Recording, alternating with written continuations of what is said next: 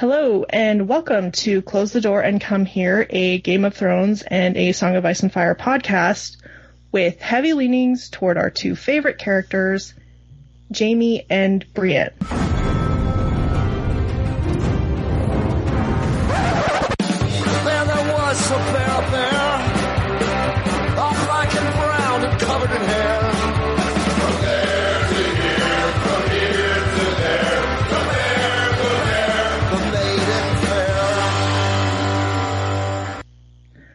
Okay, this week we continue our read of A Feast for Crows. We're going to be reading uh, Jamie 5 and Jamie 6, I think. That sounds right. Does that sound right to everybody else? Yes, that's what I read. Let's see. Yep. Yeah, I love it if we would uh, all have read different chapters. That would make for a really interesting podcast. Oh, dude. So with me this week, I've got uh, one of our usual suspects. I have Eon. Hey, this is Eon. You can find me at Eon Blue Negative on Tumblr. And we have Kama with us this week. Hi, this is Comma Splice, um, also known as Comma, and I'm at Grammar Saves Lives at Tumblr. And we have the lovely Cora. Hi, this is Corley, and you can find me on at Corley through the Looking Glass on Tumblr. And we have a first time guest, uh, Jidmo. Hi, I'm Jinmo, and you can find me at Jinmo at Tumblr. Dot com. dot Um, let's see, this week, guys, I don't think we need to do any trigger warnings this week. Isn't that amazing? Wow, really? It really be the is. first time. Pretty much in every podcast kind of thing. I Um, we you'll do have to give- I guess you could say that there's threats of violence, at least. There are threats, yes. Or that we won't be talking about rape. No, thank God, except for just now. But Oh, sorry. but we do have to give a spoiler warning because, as usual, we will spoil everything for you. Show, books, possibly spoilers of either. Who knows? We know lots of things. You don't even want to test us. Okay, so this chapter of Jamie's opens up um, not too long after the last one ended. Um, he's left Darry and he's on his way to Riverrun. Um, and before he reaches Riverrun, his cousin Daven comes riding up gallantly. Um, you guys, I love Daven Lannister. Oh, me too. He's Oh, like yeah. one of my favorite Yeah. minor characters in A Song of Ice and Fire.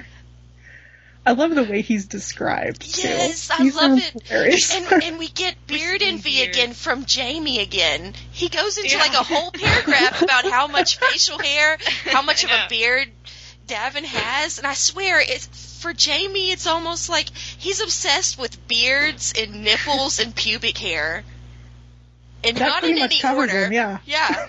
That's Jamie. no, equally probably.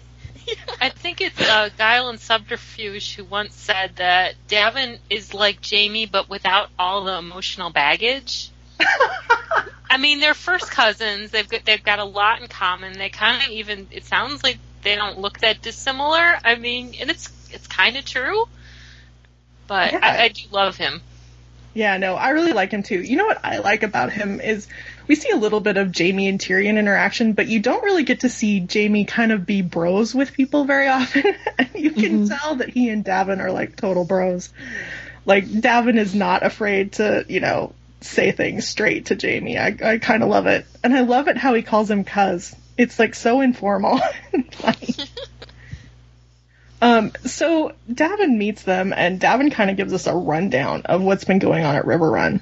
Um, and it sounds like a hot mess. And I suppose I should kind of recap it because who would remember what's going on at Riverrun unless it really mattered to? Basically, um, Brynden Tully, who is uh, Catelyn Tully's uncle, Edmure Tully's uncle, um, is holding Riverrun, and he is besieged by Lannister forces and the Freys and some of the other um, river lords who formerly um, owed fealty to the Tullys. And um, Brynden is, is basically the last holdout of what was Robb Stark's kingdom. Um, there's one other river lord who's also holding out, but um, Brynden Tully, I should I should be calling him the Blackfish because that's how everyone knows it.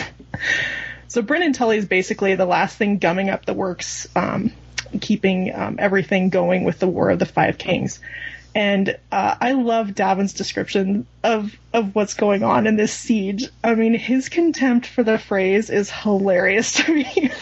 Yeah. Oh, especially since he's going to have to marry one, and he keeps calling them the Stoats, and he's going to have to marry his Stoat Yeah. wife and have Stoat children. I mean, His freckly stoat wife.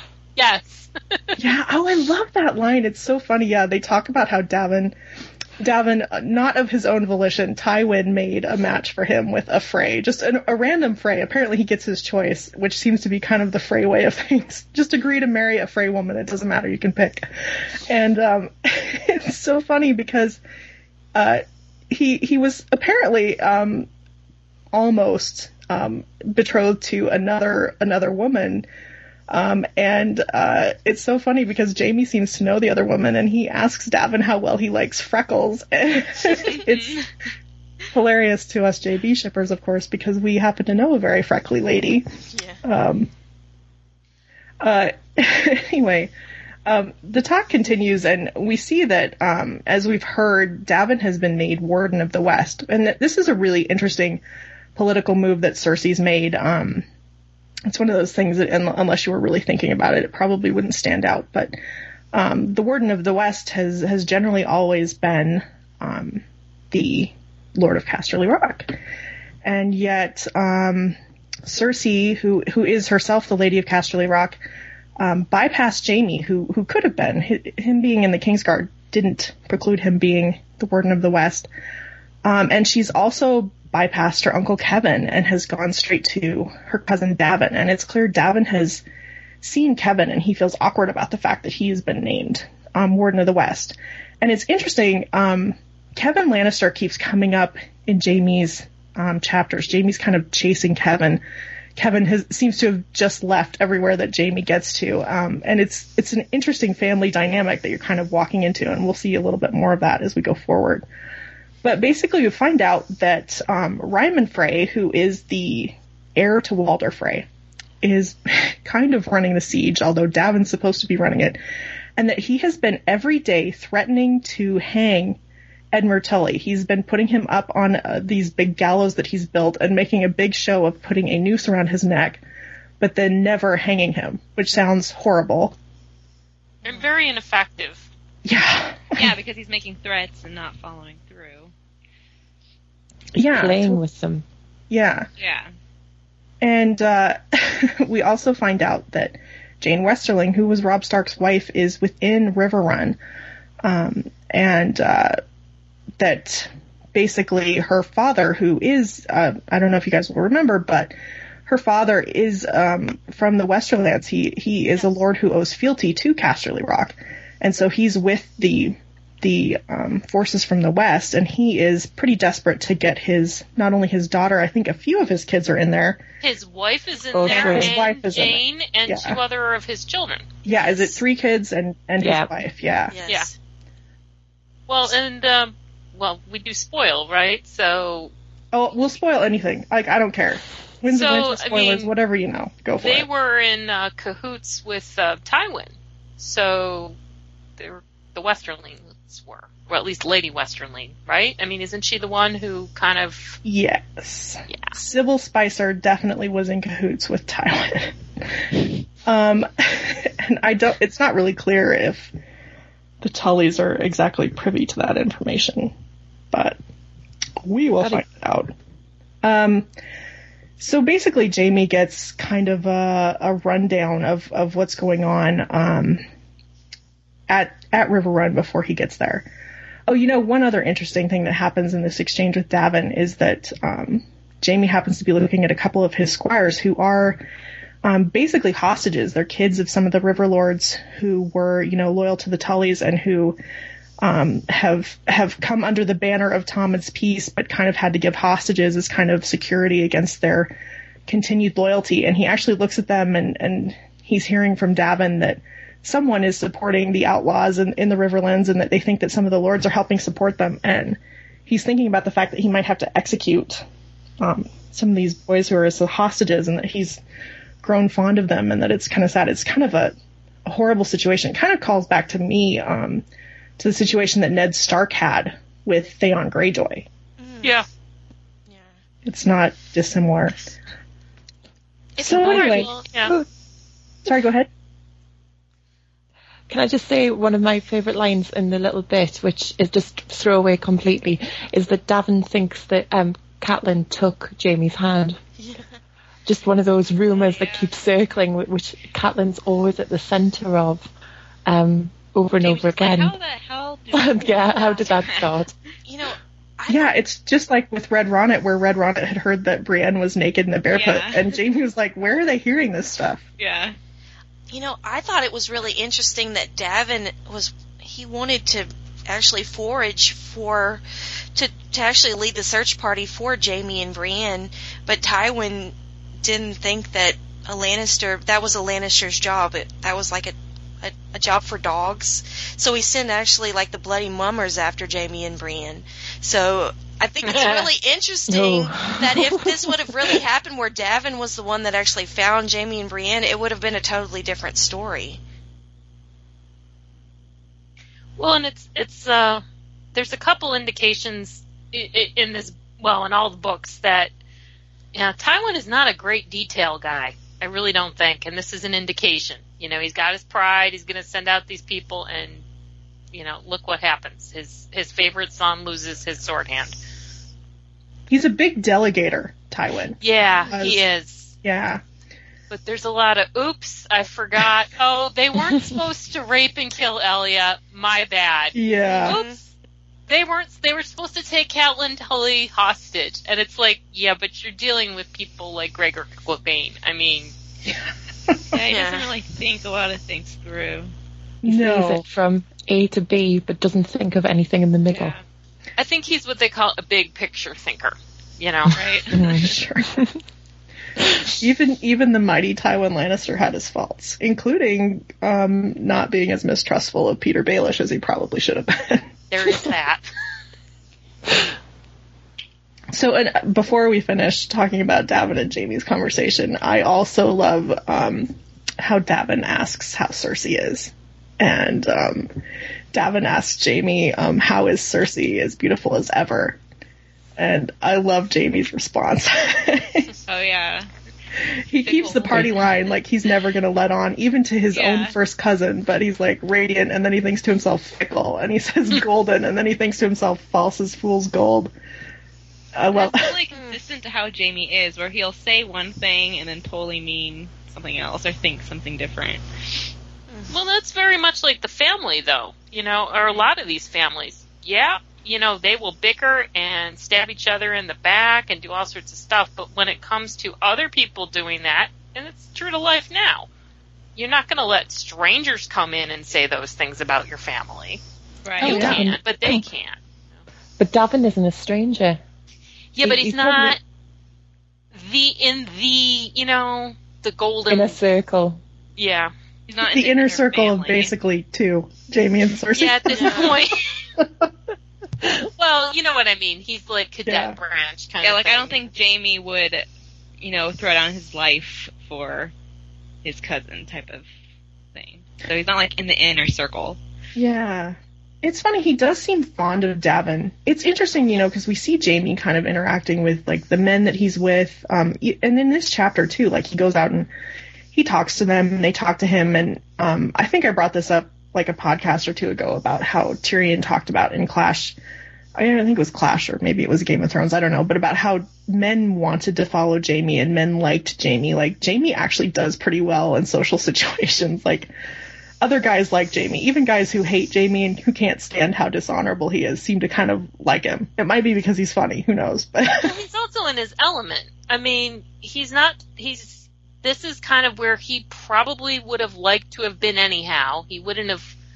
You know, the Kingsguard didn't work out for him the way he thought. And I think this is sort of like he likes being here. You know, there's a situation, and he's he was you were probably going to take us through. I mean, he's very masterful at figuring out what's what.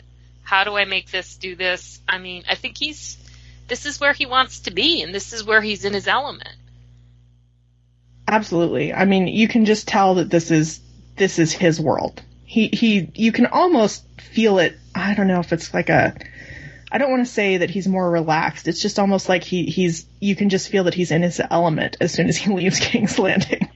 There's yeah, like there's that whole paragraph where he's just talking about all the fun he's having by like watching these, you know, two women fighting each other in the river on the shoulders of these two guys and um he just feels he even says that he's more comfortable amongst soldiers in the field than he is at court. Like he just he loves being out there with the people and his men. Yeah, he does. And it's clear that that they like having him there too. It's just really mm-hmm. interesting because it's so funny. People have so much contempt for Jamie, but at the same time, they kind of seem to like him too. It's kind of like when you read the books. it's like you don't love everything about Jamie, but you love him at the same time. It's a funny thing. Um, so Jamie finally makes it to Riverrun. And um, when he just kind of surveys the situation at Riverrun, you can just kind of feel him going, ah. And it's so funny because he hasn't wanted to be here for this. He's actually, uh, throughout his chapters, been thinking about the fact that he made this vow to Catelyn that he wouldn't take up arms against the Tullys. And in fact, when he stopped at Darry to talk to, Lance, to Lancel, I think he thought, you know, I don't mind if I delay because it means that maybe they'll wrap up the Riverrun thing without me having to actually go and, and take up arms against the Tullys. He seems to actually care about keeping that part of the oath, which is, is interesting, especially considering how these two chapters go. Um, I don't know. Does anybody else have any thoughts about about what that oath with to Catelyn actually means to Jamie? I mean, it's he seems to take it seriously, but not completely seriously, not as seriously as as his obligation to Tommen. It's kind of an interesting dichotomy with the oaths. I think he takes it as to like, um, how do I want to say this? So he he wants to keep his oath until it jeopardizes his oath with the king or his family. So he wants to, he doesn't want to just, you know, make a rash decision and go and attack. Um, he really, really wants to work to have it as peaceful as possible, and that's him um, honoring that oath. Yeah, that's actually a really good way to put it. yeah. It's like he wants to honor it up to a point where he can't honor it anymore. And this has always Yeah. been Jamie's problem is, you know, conflicting, you know, vows. So many Yeah, vows. he's he's you know a king's guard, and then he also made an oath to somebody that's goes against his king's guard vows. So what does he put in front? That oath or the one of being a king's guard? And he's so um, worked up on trying to be a good member of the king's guard that that's going to come first Yeah, to an extent. Yeah. To an extent. Yeah, that's it. That's the thing with Jamie. There are almost no absolutes with Jamie. Two, I mean, he, this is not the guy who tried to duel with Ned Stark in a Game of Thrones. He's grown. He's seen what more, you know, what's gone on. The Freys cannot be looking good. I mean, in fact, I know they're not looking good to him. And this is kind of like a giant fuck up. I mean, this whole thing. And I don't think he, he likes where this could be going and why it's such a waste, you know? The Yeah. war, these people, it's just such, such a clusterfuck. And, it, it, and these people are not, the Freys are not worth dying for. No, nobody likes the Freys. Nobody. Well, Even a hundred years before ones. this story, nobody liked the Freys. If you read like the Tales of Dunk and Egg, nobody liked them. I think when Jamie goes into the Riverlands, he just wants to take care of business as fast as he can, without Right. even without taking arms against you know any Tullys or Starks. He wants to take care of business so he can get back to King's Landing. That's what he wants to I feel like his attitude through this whole thing is like a parent with having two kids that are bickering with each other, and he's just trying to just like get them to shut up and Well, it's not Make even two amends as kids. quickly I as think possible. he's. Oh, I'm sorry. Go I. I, I was going to say, I think he recognizes that. I don't know that it's Brynden Tully that's one of the kids. It's like he's got that idiot who keeps trying to hang um, uh, Edmure, and then he's got um, well, in the next. I can't remember which chapter, but um, his uncle, who's you know, please don't hurt my castle, and you know, it's just such a mess. It is. It, it is a mess. It's so funny because as he's riding up, he's just thinking what a mess it is, and he he sees Edmure up on the gallows as he rides into the camps. And it's interesting because he, he kind of he kind of notes that there are three separate camps. There's the camp of the Freys. There's the camps of all of the the Westermen or the people who are, are loyal to Casterly Rock, and then there's kind of the camp of the River Lords who are in fact probably still somewhat loyal to the Tullys, but because they've sued for peace, are required to come and, and, and be part of the siege. And um, it's kind of it's kind of a little bit of, of an allegory for what's going on in Westeros, which is you know people are kind of reluctantly allied, but um, nobody really agrees with anybody else or wants to be fighting alongside anyone else. Um, it is interesting um, as as he comes into the camp and he sees he sees Edmure Tully on those gallows that he feels a stab of pity. Um, I don't know if everybody remembers, but actually Edmure and Jaime have have danced um, quite a dance since almost the beginning of this war. Um, in a Game of Thrones, um, Jaime was one of the people who was basically fighting back after Edmure started raiding um, into, or after after the the Lannisters started raiding into the Riverlands and Edmure fought back.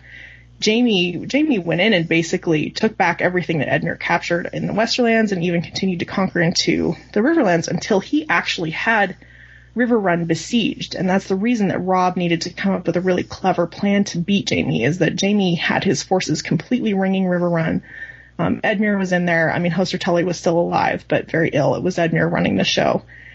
And so Jamie and Edmure have kind of been facing off back and forth around Riverrun since since the books kind of began in a way.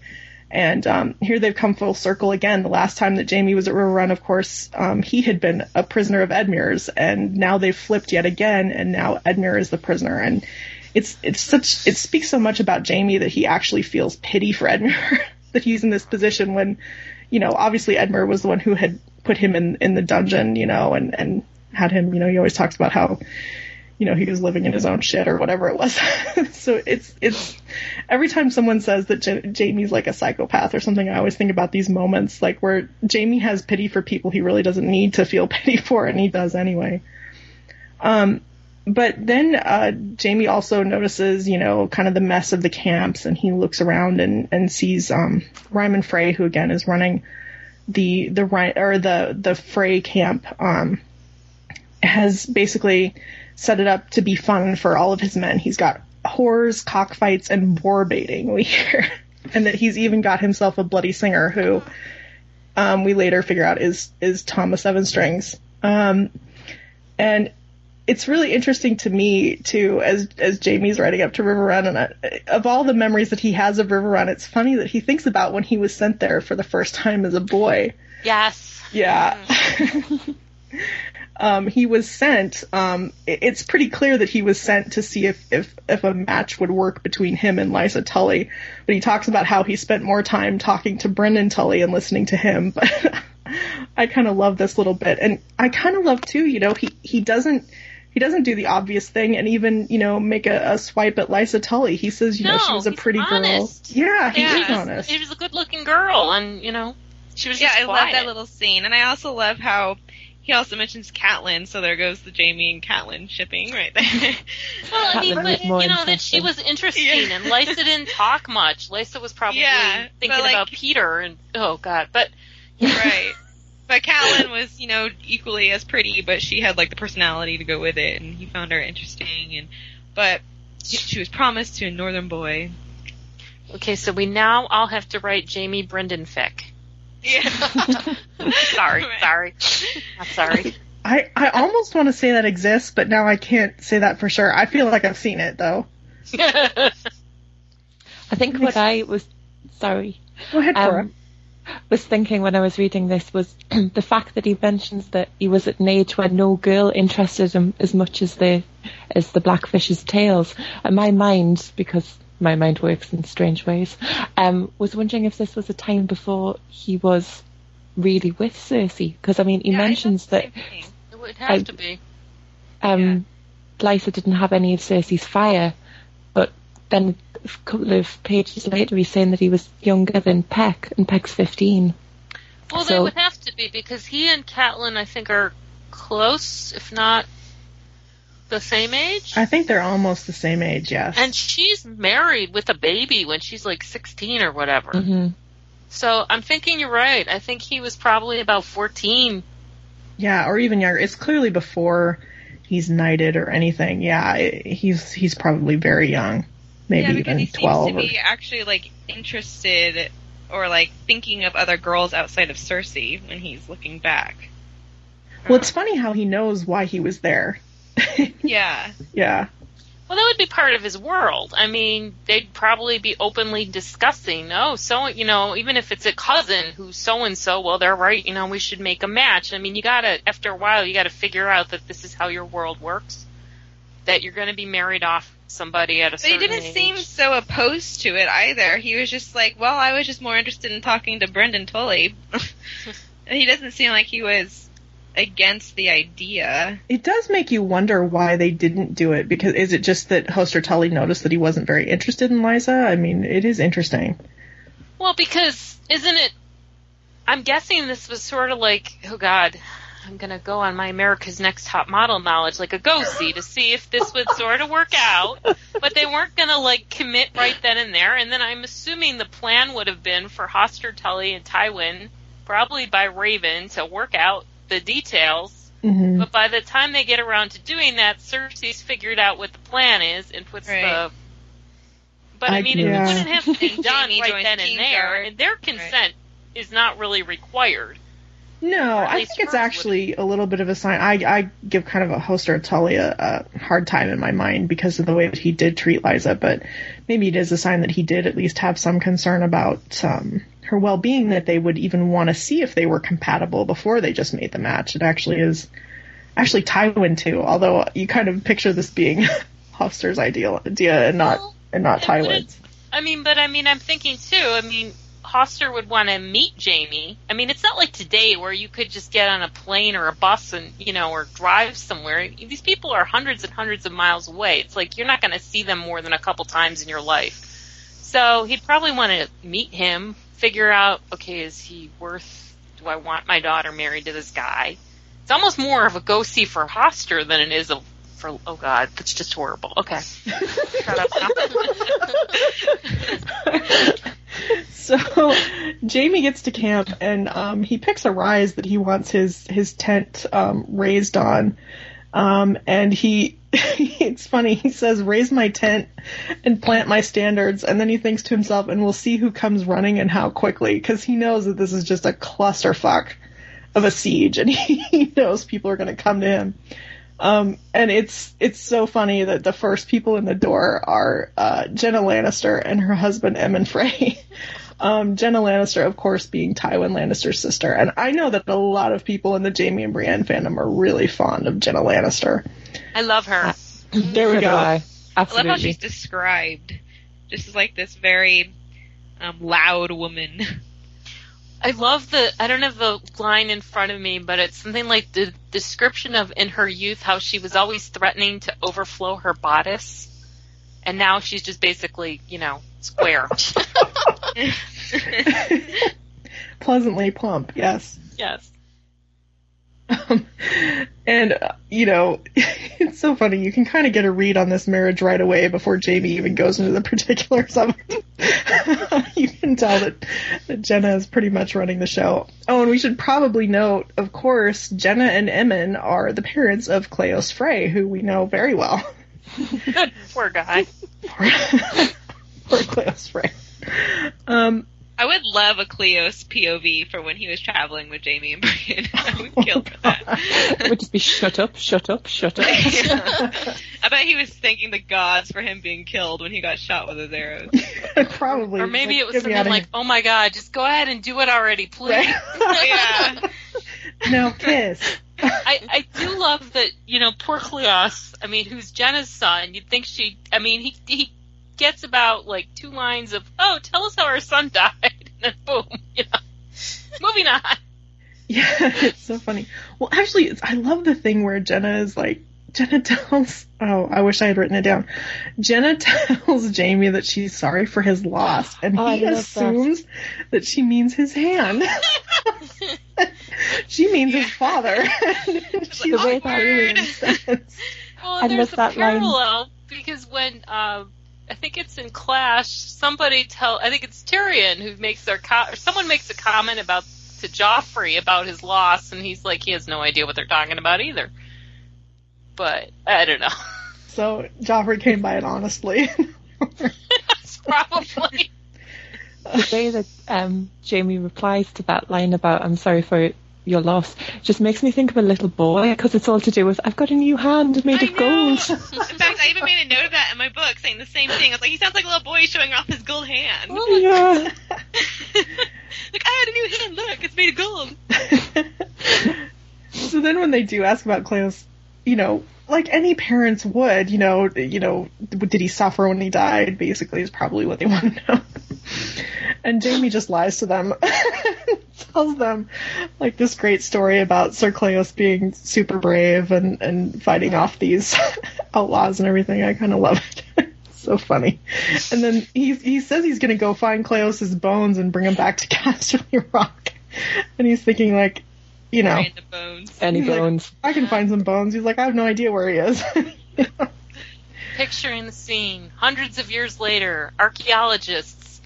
Okay, it's a knight, but wait, it's a woman because these bones that Jamie picked were like some random person's, you know. Or a horse or something. Yes, that would Not even awesome. human. so we also learned that Emmon Frey it has been named the Lord of Riverrun, and we should probably. Well, I mean, I, I kind of said it. Emmon is n- is Walder Frey's son, but he's not um, the heir. He is a younger son. Not he's not too far down the line. I forget how many sons like Walder Frey has, but it's a son. lot. Hundreds. He's number two. He's like the second son Yeah. in line.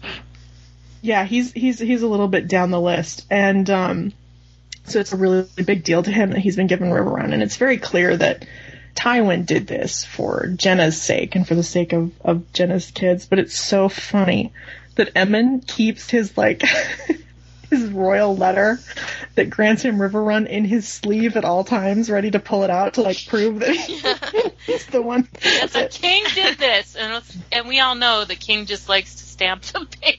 Yeah. Yeah, The king is eight and wants a cat, you know. right. Emmon's just like running around going, "I'm legit. I'm legit. Look, this is for He real." may have the letter, but Genna's lord. Oh yeah, no. Genna's Yeah. in charge. Genna's Long Genna's shot. running the show.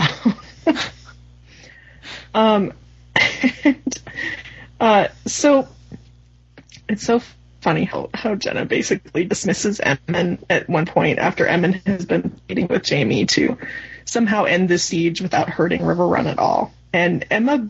I mean, and Genna basically is like, okay, Emmon, you're gonna have to leave now. We have family business to discuss, and she just kind of sends him out the door. And I love it because she she kind of talks about how she's not like Cersei. She totally knows her place, and yet she totally doesn't know her place. She absolutely gets in the middle of all of the politics of everything. I, I was talking about this uh, with Rosehart a little while ago about how I think that if Cersei hadn't been so in her own head and subject to all the paranoia, that she could have turned into somebody like Genna because she talks about the patriarchy and how she needs to do all these things to make herself a woman and you know know her, you know this is her place but she needs to be more than this place. But here you have Genna who's a member of our own family who doesn't isn't subject to any of that. She is in charge of Riverrun, basically in all but name. Um, she has children who may or may not have the same father. Um, and she's just this incredible woman. And you know if these things hadn't been going on and there wasn't so much randomness and incest and all that jazz, um, this is who Cersei could have been. And I always see it like that, and that's part of the reason why I like Genna, I think, a little bit as well.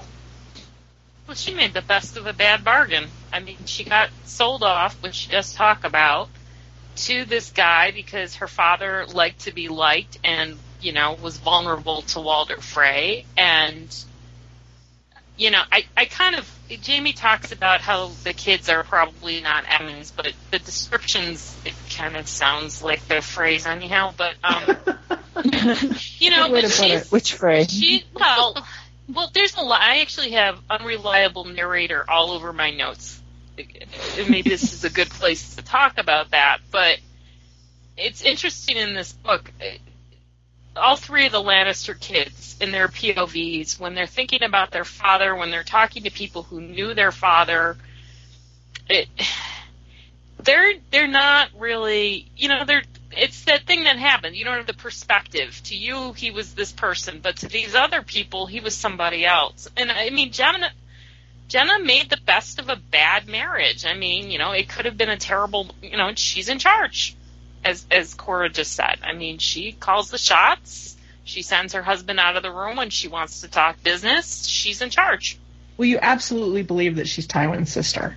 Oh yeah, Oh, definitely. totally. Yeah, it's clear as can be. um, and it is interesting. They they talk a little bit about Tywin. Um, she asks about. She's clearly heard rumors about Tywin's funeral where he was rotting on his bier, and the thing about him smiling. Um, and it's funny how they talk about Tywin smiling, and she can basically list all the times she's ever heard that he smiled. But you know, the thing Hilarious. is, he did smile. She did see a different side of him that his children never saw. At one point, he was her big brother who she loved, and she basically I think she even says that she was kind of his his little sister who he protected. I think she calls herself the pampered princess or something until she disappointed him, which I think is Yeah. when she basically told him that, you know, Tyrion is a lot like him, and he didn't like that. But you know, he was a different guy. He was a different guy to Kevan. Yeah, we hear it from Kevan too. You, you hear the same thing. You know, Kevan and Kevan and Genna don't have the same awe of Tywin that his kids have and basically everyone else has. You know, they saw him as a human being, which of course makes sense being his siblings. Well, they grew up with him, so they would have seen all the bad things as well as the good things that like children do.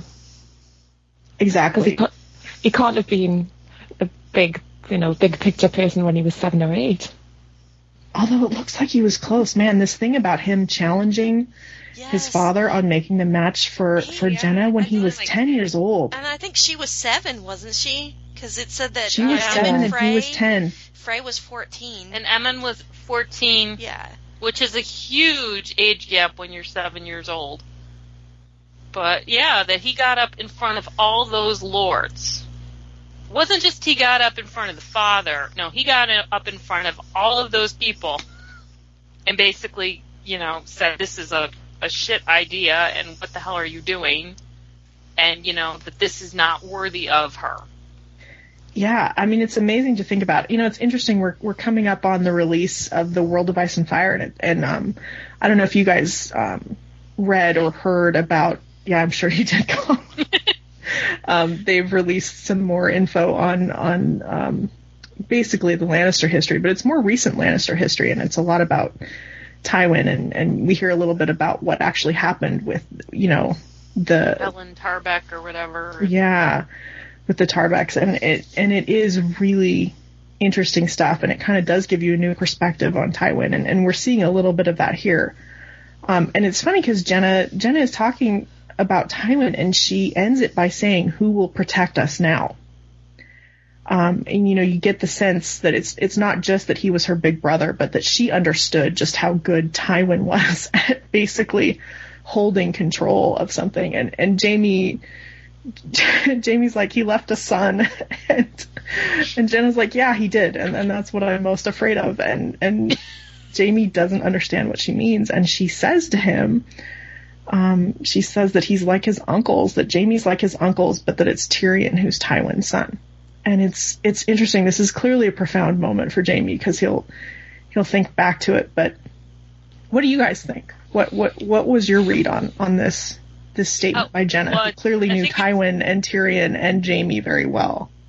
I think it's kind of funny. I was, um, I've been following, you know, all the rumors about Charles Dance saying that his part wasn't quite done, which, ha ha ha, you know. yeah. But um, it's interesting when I read this book the first time, and, uh, and when I was rereading for this and a couple of the other previous podcasts, he Tywin is all over a feast for crows, like all over it. Everybody's still talking about him, and their lines in several, um, both of these chapters about how he casts this long shadow, hmm and you know he's he's the one everyone's got to live up to. He's the one everyone's measuring his well, his kids measure themselves against him. You know, Cersei thinks she's Tywin's true heir. Tyrion probably doesn't want to think he's anything like his father. and I think in the second chapter, which we'll be talking about, I mean, it's sort of like Jamie kind of trying to step up to the plate and sort of, you know, I think that line that Genna tells him that you're real, you know, that Tyrion's Tywin's son, that rankles. It yeah, no, he does. kind of digs at him a little bit. yeah. He comes back to it. Yeah. Well, I always think it's funny. Um, I don't know if you guys remember, but I think it's Jamie's first chapter in Feast where he's standing vigil over Tywin's body, and um, Maester Pycelle comes in and and he's he's talking to Jamie about how amazing Tywin was. Pycelle's such a, a Tywin fanboy. it's funny, but um, he talks about Tywin in terms of another lord, and of course I didn't look this up, and so I'm going to probably totally fuck up this remembering this, but it's basically someone who was a lord in, in Oldtown when there was um when there was a plague, yeah, and and this lord, you know, did what needed to be done. He burned he burned people who had the plague in their houses. Yes. Um, yeah, and, and basically, you know, made the hard calls. You know, these are kind of these are kind of some of the, the big discussions of, of humanism and you know, kind of when when do when do the the the needs of the few outweigh the the needs of the many and vice versa. And it's interesting. Yeah, It is Pycelle seems to recognize that Tywin is that kind of guy. And um, it's funny that he, he says that to Jamie. I mean, he could have said it to Cersei, but it's Jamie that he says it to. And um, yeah, one of the Hightowers, yes. Um, and it's so interesting to remember that again when Jamie hears this from Genna and know that all of that is kind of floating around in his head um, when it comes to him talking about Tywin. I mean, I don't know, Kama. You you know you know Tywin better than anybody. Do you think do you think Tywin could have made those hard calls when it comes to like Oh yeah. the plague? fact, Yeah, I think when I was on a guest on the podcast when they were talking about this episode, I talked about Quenton Hightower and this whole thing. He is the that's the kind of guy Tywin is. You know, he would have. In fact, I don't know if it's in a Dance with Dragons, but there's someone else who talks about how Tywin would have handled the situation, where he would have just basically, you know, sacked the city, and Robert and Ned would have just had to, you know, run back home. He would have no problem doing that. yeah. I think Ty- he's, Tywin could make the hard calls. Yes, I, I got a, I got an anon about this when I was doing that agree or disagree meme, and someone was like, "Would Tywin have been a good ruler?" And I was like, I couldn't help but say, yeah, I think Tywin would have been a great king. I think there would have been a lot more peace. I mean, he would have been really harsh. And uh, to a lot of people, he would have been really unfair. But at the same time, if you want to talk about like peace in the realm and basically the overall good of the people, someone like Tywin usually is the type of person who keeps the most people alive during their reign and that kind of thing. Well, you And- want the big picture guy in charge. I Yeah, mean, you really do. This comes up in my real life too. You know, you need the detail oriented people. You need the bean counters. You need the people going, well, how do we exactly do this, etc. But the person I think most people want as a leader is somebody who's like, okay, I have a vision and this is how we're going to, you know, this is what we're going to do. And then you delegate, which is what he does, well, not always very well. But you know, that you have people under you who are going to make those things happen. And that's who he is. Yeah, he really is. Or was. He really is, and it's it's going to be interesting to see um, just how things go for him because it it's going to be interesting to see how his kids fill his shoes because they're all three trying to do it. So I guess that pretty much closes out Jamie five, and we should probably move right into Jamie six, um, where Jamie is still at Riverrun. But now Jamie is going to be having his little tete-a-tete with uh, Brynden Tully. this has to be one of the best exchanges, conversational Oh, exchanges I love this. in A Song of Ice and Fire.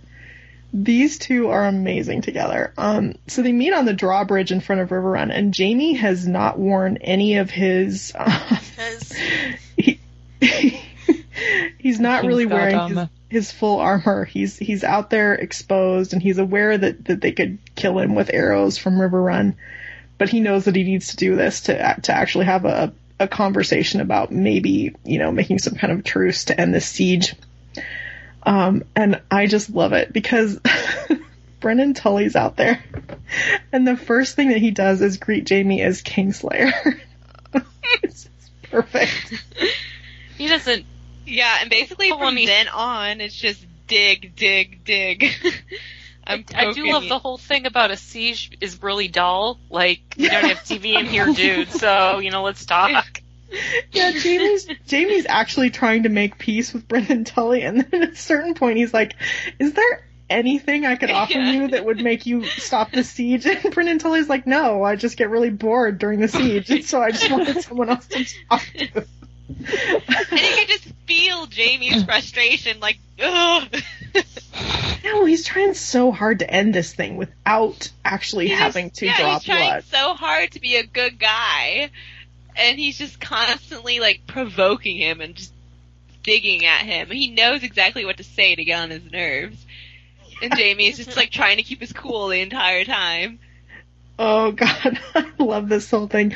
I love how Brynden Tully is like, "Well, you broke you broke your oath to my niece, so do you want to just come hop back in your cell? We've got it all ready for you." we'll get you some fresh straw. Such a smartass. It's so funny because so many of these things that that Brynden Tully says, the Blackfish says, are things that you could picture Jamie saying in his shoes. Right? Well, It's I think really Brynden perfect. was the guy Jamie kind of, like, he wanted to be like that guy with all the cool stories. And now yeah. Yes. Um, so I love it that we we see this whole conversation go down, and then um, in the end, it's basically Brynden Tully just telling Jamie that he always disappoints, which you can imagine how Jamie enjoys hearing that. It's it's really good. I don't know. Did anybody else have anything from this exchange to talk about? It's it's full of juicy stuff. No. I just really, I'm getting at like all the things that irk Jamie. So just saying how he has like no honor over and over again, and how um you know Kingslayer, and just he just is poking the right buttons the entire time, and the whole time I'm thinking, how is Jamie not murdering this guy right now? I really love I love the that the black. Oh. Oh. I just I, I Sorry. just wanted to add that I really liked how the blackfish is like, Do you even know what honor is? And Jamie thinks a horse. A horse. I, I was just going to say that I, I like the fact that the blackfish keeps saying, "You made this oath. Where are the girls? Where's Sansa and Arya? You know, where are they? You said to Right? Catelyn that Yeah. you, you know every single just digging like and digging every and after digging. everything Jamie says, he challenges it with something else. Mhm. to like put him in his place. And Jamie, like you could just feel Jamie, like I just picture him just pacing back, and like you know, shifting side to side on his feet, just like wanting to like wring this guy's neck. Oh yeah, you can feel Jamie's frustration. Well, I love it when Jamie like challenges. Oh God, he's like, well, we could de- we could decide this with single combat, and even though Jamie's sitting there going, I can't fight this guy with only one hand, he's like actually saying, he'll Bring it on. Yeah, I don't even It's such a Jamie moment. he didn't even bring his sword with him in the first place. No, he didn't. Yeah, he's I actually that glad was a that he deliberate didn't. choice. Yeah. Yeah, he's glad he didn't bring his sword because he's like, we'd be fighting and I'd be dying right now. Yeah, I love the Blackfish man. I mean, you gotta you gotta respect his chutzpah because he's out there. He's out. Everybody. He's it. Like you just said. I mean, he's the last holdout in the Riverlands, pretty much, except for whoever these people are funding the um, uh, whatever Brotherhood without banners. But you know, he's like, yeah, dude, I got all day. Okay, let's talk. You know? and he's so proud of how well provisioned he he is. He's like, I can wait you guys out. He's like, I'm provisioned to sit here for two years, so you do whatever you want. the Blackfish is a total badass. Like, like make no mistake.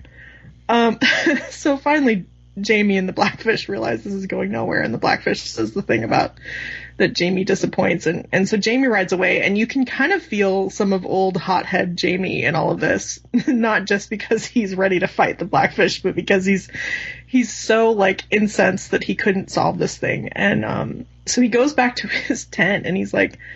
He's like, call a, a war council, basically. He tells, I think, his squires. And so they send out the word, and, and basically everybody from from what are essentially the three separate camps of this siege um, kind of converge. all of all of the commanders converge on Jamie's tent, and I love it. He has this moment where he thinks about how the fact that his father always let his captains speak first in these meetings, and so Jamie does exactly the same thing and lets his captains talk. that doesn't go very well. It's really interesting. Yeah. So basically you have the Freys the Freys the Freys talk first and and and kind of loudest although the the men from the west are also talking at the same time. And um it's so funny that Ryman Frey who is technically running this siege for the Freys and who is Walder Frey's heir doesn't show up. I love how Edwyn, who is is Ryman's son, says, "Oh, he's indisposed," and Daven just like laughs and he's like, "No, he's drunk. Like he's either drunk or hungover. We know why he's not here." And you just get the feeling that everyone's so sick of the way that this siege has been going, and that this is a symptom of what's been going on with this siege. Um, and as it continues on, you know, he's getting a lot of quote unquote advice from a lot of people, um, including his aunt Genna, who has who has stationed herself in the midst of this and is, I think, the only woman in the tent. she's she's definitely in there and, and a part of it. Um, I don't know. I, I kind of love all this about um, where the the lords of the Riverlands, whose um, you know you can you can tell that their loyalties are divided. You know they they they very much want to take care of their own best interests, which is is staying in the good graces of of Jamie and the crown. But you can tell that most of them feel some real allegiance to not only Riverrun and the Tullys, but to to Brynden Tully, the Blackfish himself. Um, you also have to remember, I mean, this all started when when Catelyn took Tyrion prisoner. What was Tywin's first response? He sent Gregor Clegane out, and they, you know, went to the Riverlands and started, you know, destroying them. Yeah. And they've been like at the heart of this war. I mean, they've been getting pummeled from all sides. Their harvests are shot. Winter is coming. They're all going to be screwed. You know, and who started? Well, Catelyn started it, but I mean, what? They can't be looking at the Lannisters going, "Oh yay, yeah, let's support you." Yeah, you can tell they're not excited to be in bed with anybody that they're in bed with. The River Lords are are not happy about any of this. But even worse than the Lannisters, the contempt for the Freys mm. Oh yeah. That is revealed in this in this council. And I mean, you know, this is contempt that we see for the Freys constantly after the Red Wedding. And as as I think it was Eon said before, you even saw it before the Red Wedding, but after the Red Wedding, it's just everywhere. And keep in mind that Ryman Frey, who who is currently drunk and couldn't make this meeting, is one of the architects of the Red Wedding. He he was right in it with Walder Frey. Um, and and all of the all of the lords of the Riverlands know that. I mean, keep in mind the Freys were were themselves subjects of of the Tullys. They they are themselves river lords. They are you know beholden to Riverrun up until this moment when they have basically thrown in their lot with the Lannisters and who we'll call the Baratheons, and they have they've basically turned their allegiance. And there's one of the guys. The Freys of there's one of the, the members in in this little council that's a river lord that has some some family members that are hostages for the Freys right now. They're the Freys are holding them. They've been holding them since the Red Wedding. So they're pretty they're pissed. Yeah, the Pipers, right? And yes. and it's clear that he's not even sure that um his it's it's it's Lord Piper whose name I can't remember, but he's not even sure his son is alive who was at the red wedding. Marq Piper or something like Marq that? Piper, Marq yeah, Piper. that's right. Yeah, and so you can imagine, I mean, these river lords having to to sit here and engage in this siege against people with whom they they they you know utter contempt and hatred. Oh yeah, it's it's really a fraught situation the, Go ahead, the, fr- the Freys have have been given ideas above their station because of how they've been involved with the Lannisters and the Red Wedding, but they really have outlived their usefulness at this point. Um, how I've been reading it, uh, every, like everybody's been saying, they are really, really hated now. But they did have a usefulness with Tywin in charge and his sort of hand in the mix. You know, they were yeah manageable. Yeah, at and, that and stage. That's it. They they were like a tool that that Tywin was using. It's clear that that everybody's pretty much done with them, other than the fact that the the Freys do seem to have numbers that help accomplish some things. But, but other than that, sorry, go ahead, comma. I was going to say, I think everyone's, I don't remember if it's in these chapters or in another book even, but I think everyone now, because the, oh god, what is his name? The, the, the eldest son is dead. Um, Oh, I, you know what's funny about him? Or whatever. What is it? I always want to call him Stavos, but I know. No, no, no, don't do that. But the guy who was to be heir is dead. Yeah, he so is. there's Mhm. Walder, who's 92, 95, whatever. Now we've got Dumbass, who's the next heir. Ryman, who is and a, a everyone grandson knows of Walder. as, yeah. as soon as Walder dies, it's just all gonna go to hell. And I think you gotta Jamie has think- that thought, doesn't he? He's like, he's Okay. like, Walder Frey needs to outlive this guy, or the Freys are fucked. Yeah. And it's not just the Freys; it's probably all the River Lords going, "Oh my God, this is just going to be, uh, you know, it's going to be uh, epically awful Yeah. if this man gets in power." And if it's not him, they're all going to be fighting amongst themselves. Yeah, well, his heir, who is Edwyn, who did show up, who is who is now you know next in line behind his father to be to be the the Lord of the Twins, is is not even a man who fights. Um, you know, he he's definitely part of this war council and everything, but it's funny he he basically gets called out by one of the River Lords who basically wants to go fight him, and and like his uncle has to stand up and say, no, no, he he's not a fighting man. I, I'll, I'll fight you instead. You know, it's like uh, the Freys, the Freys, the Freys are held together by Walder Frey, and that's pretty much the He's only the thing holding that and mess together. Yeah, he's the glue. As soon as he dies, it's just all, oh God, it's going to be bad. It's gonna Oh, crumble. yeah. We can't wait, right? Yeah. When's the winner? Come on. no, I I know that Walder Frey is gonna outlive everybody. He's gonna be like the last person alive. He's gonna be the sole survivor of a Game of Thrones. do you know that Walder Frey is even in the Tales of Dunk and Egg? Whenever he's a little kid, he's that old. yeah, he's a Oh my God, kid. really? That's Yes. right, yeah. Yes, he's like a Oh my little God. snot-nosed kid in Tales of Dunk and Egg. That's awesome. You never free of Walder Frey. Yeah. So basically, this meeting ends and, and it goes nowhere. Jamie, Jamie, you can just feel Jamie's frustration. But it's so funny. Typical Jamie. He he has a plan, but we don't get to hear about it, even though we're in his POV and in his head. Um, he just kind of takes off for the gallows where Edmure has, you know, every day been positioned and is yet again this day. Um, and he takes with him just um, Lyle Crakehall, who they call the Strongboar, and um, Ilyn Payne. And he goes to the gallows. And I don't know about you guys, but to me, this is one of the more badass moments in the books when Jamie goes up on the gallows um, to see Edmure. And it's so funny how Edmure sees Ilyn Payne, and he's like, he's like ready to die. He's like, just kill me, just get it over with um, it kind of gives you an idea of, of what's gone on basically for, for poor Edmure ever since the Red Wedding.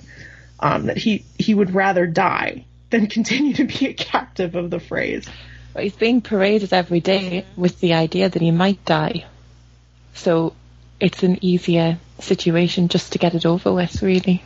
Yeah, yeah, which is just horrible to even think about. Um, so, um, Ilyn Payne is drawing back his sword, and suddenly we hear, um, uh, is it Edwyn Frey come running up, who's the one who was just at the meeting, who is the son of Ryman Frey. And he's like, my father's coming, my father's coming, don't, don't kill him. And it's so funny because here they have Edmure there with, with a noose around his neck, and then it's like, no, no, no, don't, don't, don't kill him, don't kill him. And, um, we finally get to meet Ryman Frey, who manages to show his face when Jamie is threatening to kill Edmure. And Ryman Frey just sounds hilarious. He comes out with, um, I mean, I guess there's no other way to say it, but a, a camp follower who's basically like a, a prostitute. and That's kind of what they are. So. the Queen of Horrors, yeah, that's Yes. pretty much what a camp follower is. And she is, yes, she's wearing a crown Yes. that happens to be Robb's crown.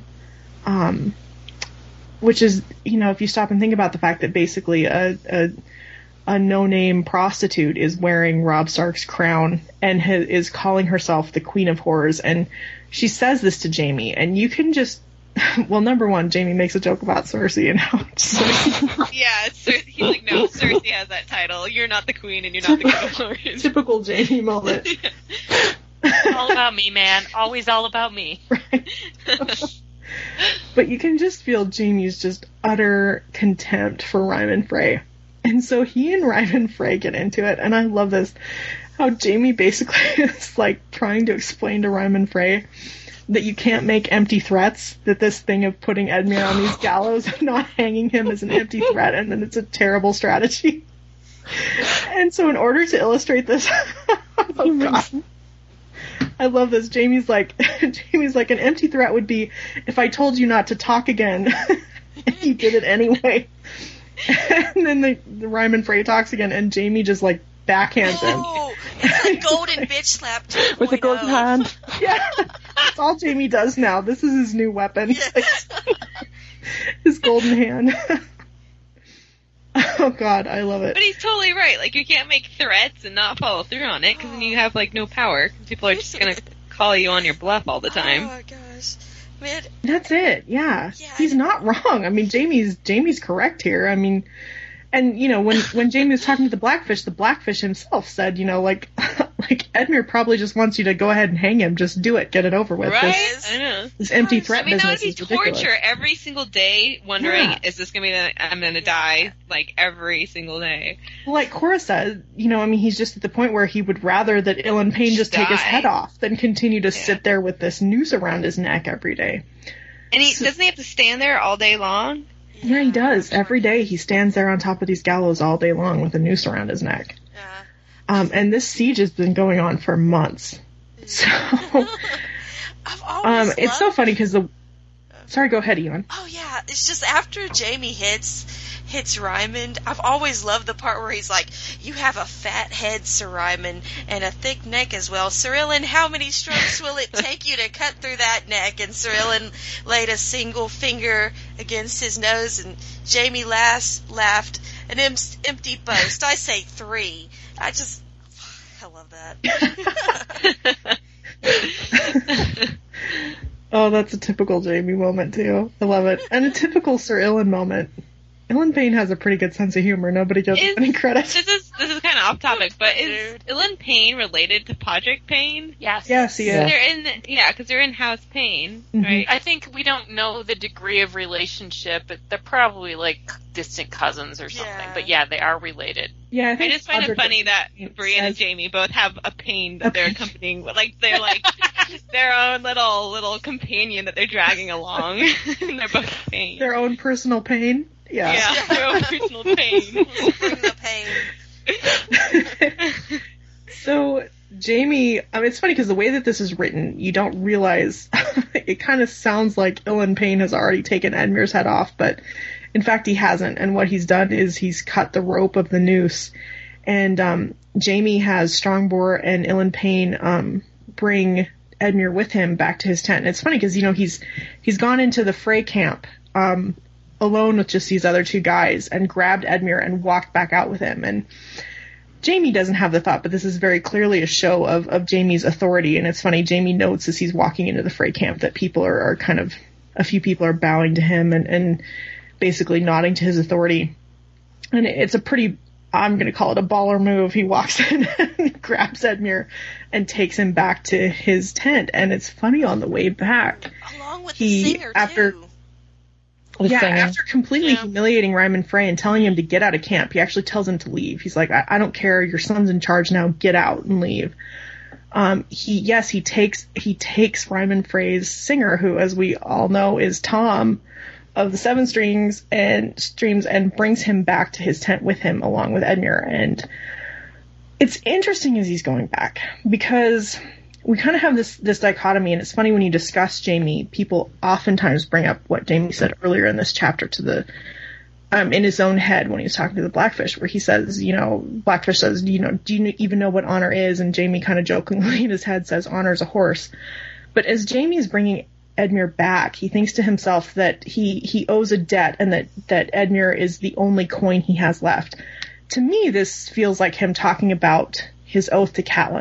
Um, I think he was like, okay, this this mess. There's got he's got to. I think he he wanted to keep his oath to Catelyn. I think he wanted to figure out a way to do this without bloodshed. But I think at the same time, it was also probably pure frustration at seeing the the utter mess that was going on with the whole thing. Mm-hmm. Like, all right. And I also think he was probably trying to step up a, a little bit to what Genna had said, um, which kind of leads into what happens later. Well, you know, Right. the blackfish the blackfish isn't budging. Here's Edmure. Edmure is actually the Lord of Riverrun now. So why not? I mean, he can actually. Riv- Edmure has been captive for so long. He's a broken man right now. And Jamie's pretty good at reading people and, and pretty much putting bluffs on people, so why not?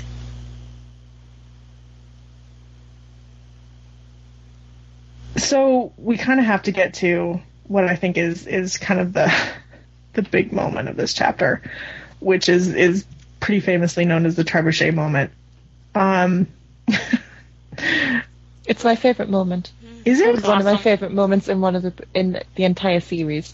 I think it's I think it's a really big moment, and in many ways, it's it's just such a, a great way to to kind of um, bring Jamie around full circle to me. Um, Jamie basically, um, and it's so funny because he thinks to himself, "Are you going to make me say all of this?" So he threatens Edmure and says, "You know, if, if you don't if you don't go into Riverrun and do exactly what I want you to do."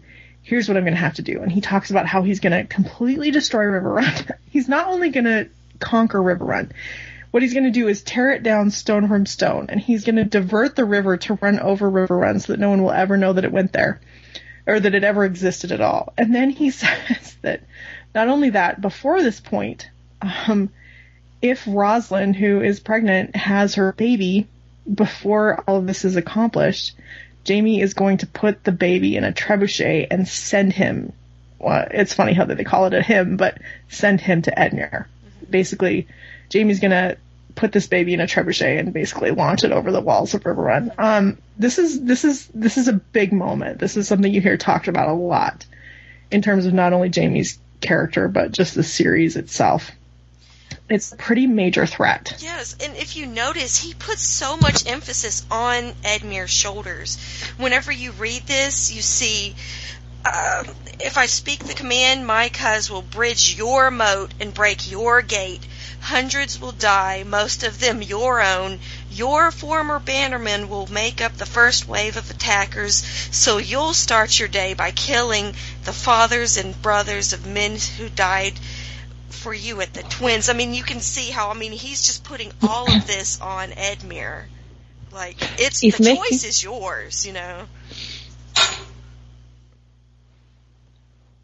Right, but eh. before all of that, he also tells him that you know there's an there's a, another alternative, which is you know if you surrender and you have a daughter, she will be you know well cared for. She'll have a lot of money.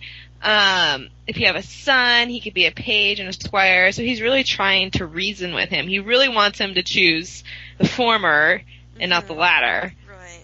He's given him guilt before everything's happening. Right. So he's saying that are going to destroy the place. This is your family home. You know, it's not, it's like he's wiping out the Tullys, and then he brings in the idea that he's going to send the last of the Tullys over the walls in a trebuchet.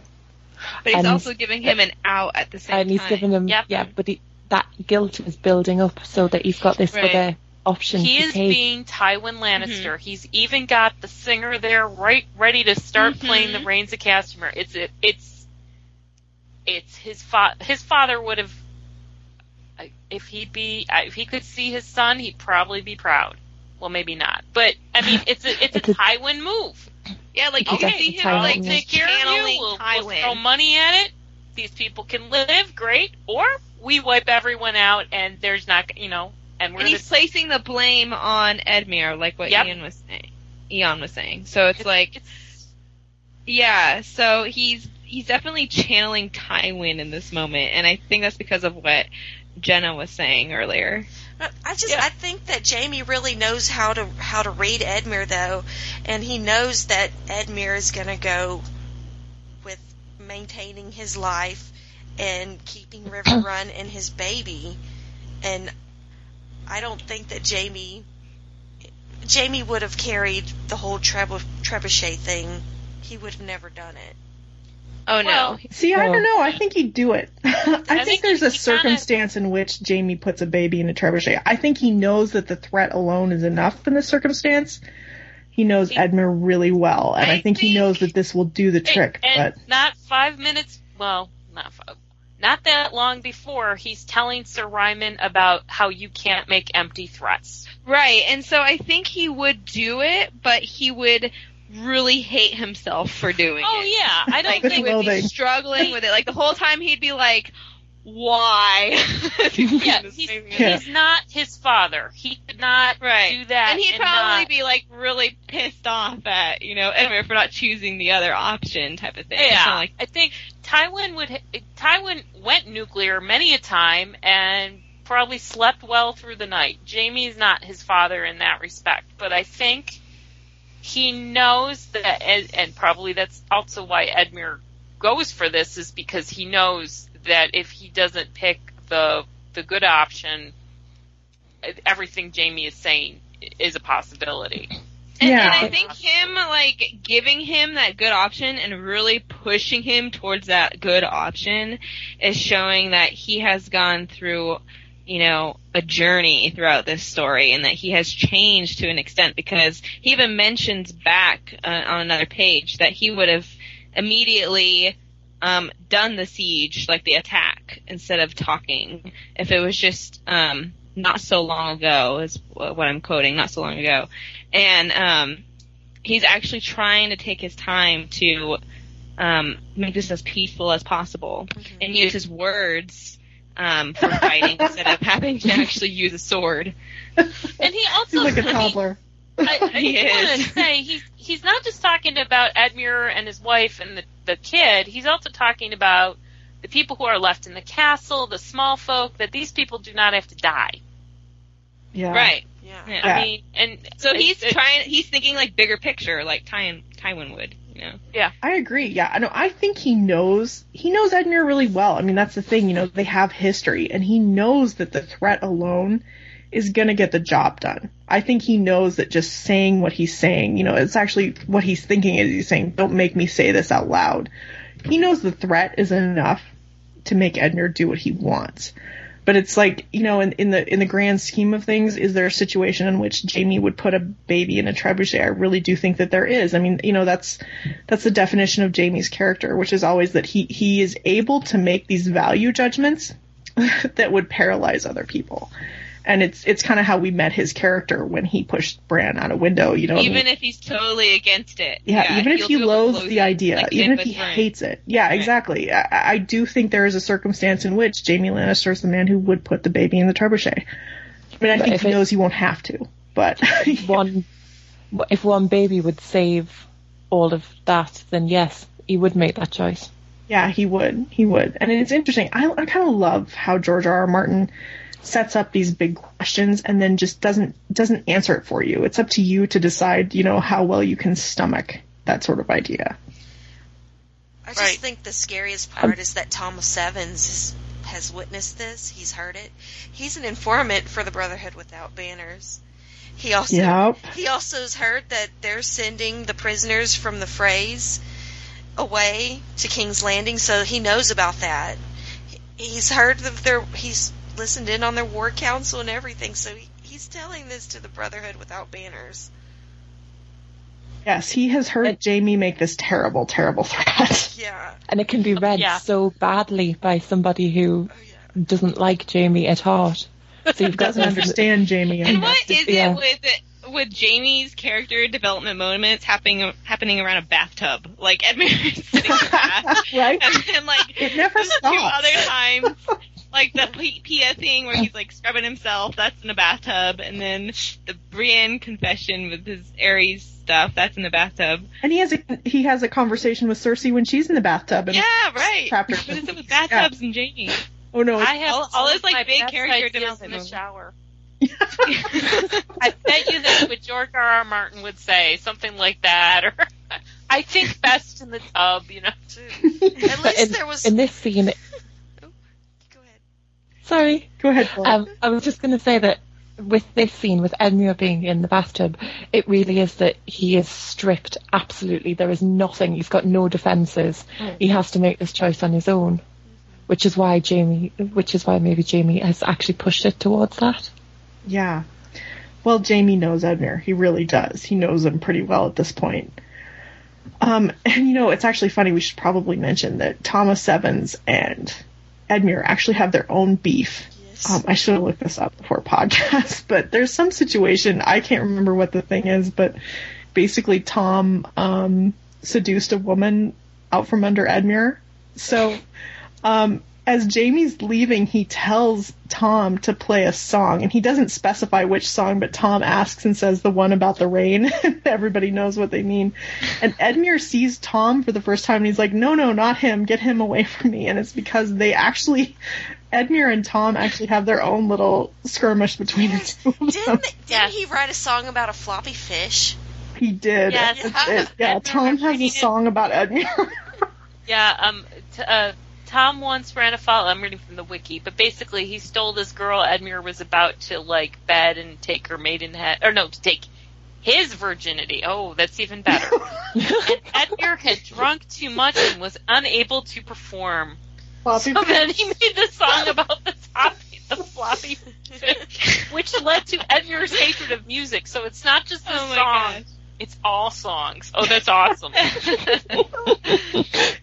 So Jamie manages to really hit some buttons for Edmure, basically. yeah, she's totally playing the mind game in this. right? Oh god. You know, I mean, but how can you deny reading these two chapters together that Jamie really does have a fairly decent strategic mind when he bothers to use it? Oh, Oh, he yeah. totally does. It's a mm-hmm. brilliant solution to a to a horrible, like almost unsolvable problem. I think he. Yeah, and when your goal is for no violence, which is Jamie's goal, Well, I mean, he's managing because we know what's going to happen. I mean, he's going to be able to hand that castle off to uh, Uncle Emmon there, who doesn't want a nail out of place. he gets the job done. It's actually a pretty Tyrion moment for Jamie. Yeah. Or Tywin, you know, depending on how you want to look at it. Guys, we got through like these two chapters are like so much about serving the story, the greater story of A Song of Ice and Fire for Jamie. These were not the most shippery chapters. I don't know if you guys noticed. I don't care. They're awesome So, chapters. They were fun. They really are. Jamie's such a badass in these chapters. I don't know how you can't love them. Um, so, uh, do we have any thank yous this week, Eon? We have one, one thank you, and I'm One solo tiny thank you? that, and I'm also going to give a couple shout outs. But um, Awesome. the first one is from the Jamie Brienne board from Nah- Nehemia, and she says, "Oh, Oh, Nehemiah. Nehemiah." I totally Yeah. butchered that. I'm so sorry. I think it's a biblical name.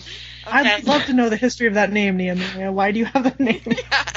she says, "Oh, more greatness! I love how on top of the hilarity, you're such close perspective. You're you're such close and perspective readers. Every one of these podcasts makes up picks up on things that I missed. I think it was the Darry chapter that finally convinced me that Jamie is becoming the smartest guy in the room, in an, an admittedly pretty stupid room." Like he's the only person who understands that the hound isn't the real perpetrator of salt pans. There was only one monster in House Clegane. Also, I love Jamie's little bit of sass when he's leaving the set. Thanks, I feel so much holier now. Thank you for that. And um, also wanted to say thanks to um, Gollin Subterfuge. She made this really awesome Photoshop of Jamie in this pimp suit from last week. yeah, it was awesome. And um, BLJ got she did another fan art for JB Appreciation Week, which had one little fan art, I believe, from our podcast. Just wanted to say thanks.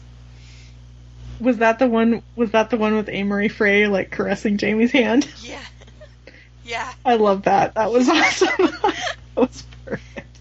And special thanks to Mo, who was our guest last week. Thank you, Mo. I know we we like talked Mo. over you 25 times, but we love you. She's such a big supporter of the podcast. And a big thank you tonight to all of our guests. We had Kama back again and Cora. Thank you. You guys don't know this, but Cora is up in the middle of the night. She set herself an alarm at like, what is it, two in the morning, Cora? Uh, Um, it was 20 past one that Oh, I got it. Oh my gosh. Bless you for doing this podcast.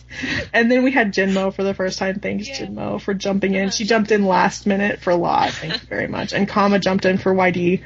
Um, we had a big cluster of a, a, a week for our podcast. Thanks, guys. Um, as you know, you can always find us at closethedoorandcomehere.tumblr.com. And um, you can email us if you would like to at closethedoorend at gmail.com. And if you're interested in guesting on podcasts like these poor people did this week, feel free to drop us an ask on Tumblr. Yeah. Yeah, these poor victims. It was fun. Or drop us an email if you'd like to guest on podcast. Thanks so much, guys, for um, doing this podcast. You guys were amazing this week. I wish you guys knew how amazing our guests were this week. and uh, thanks for sticking with us. We will see you next week. Bye, everybody. Bye. Bye-bye. Bye. Bye.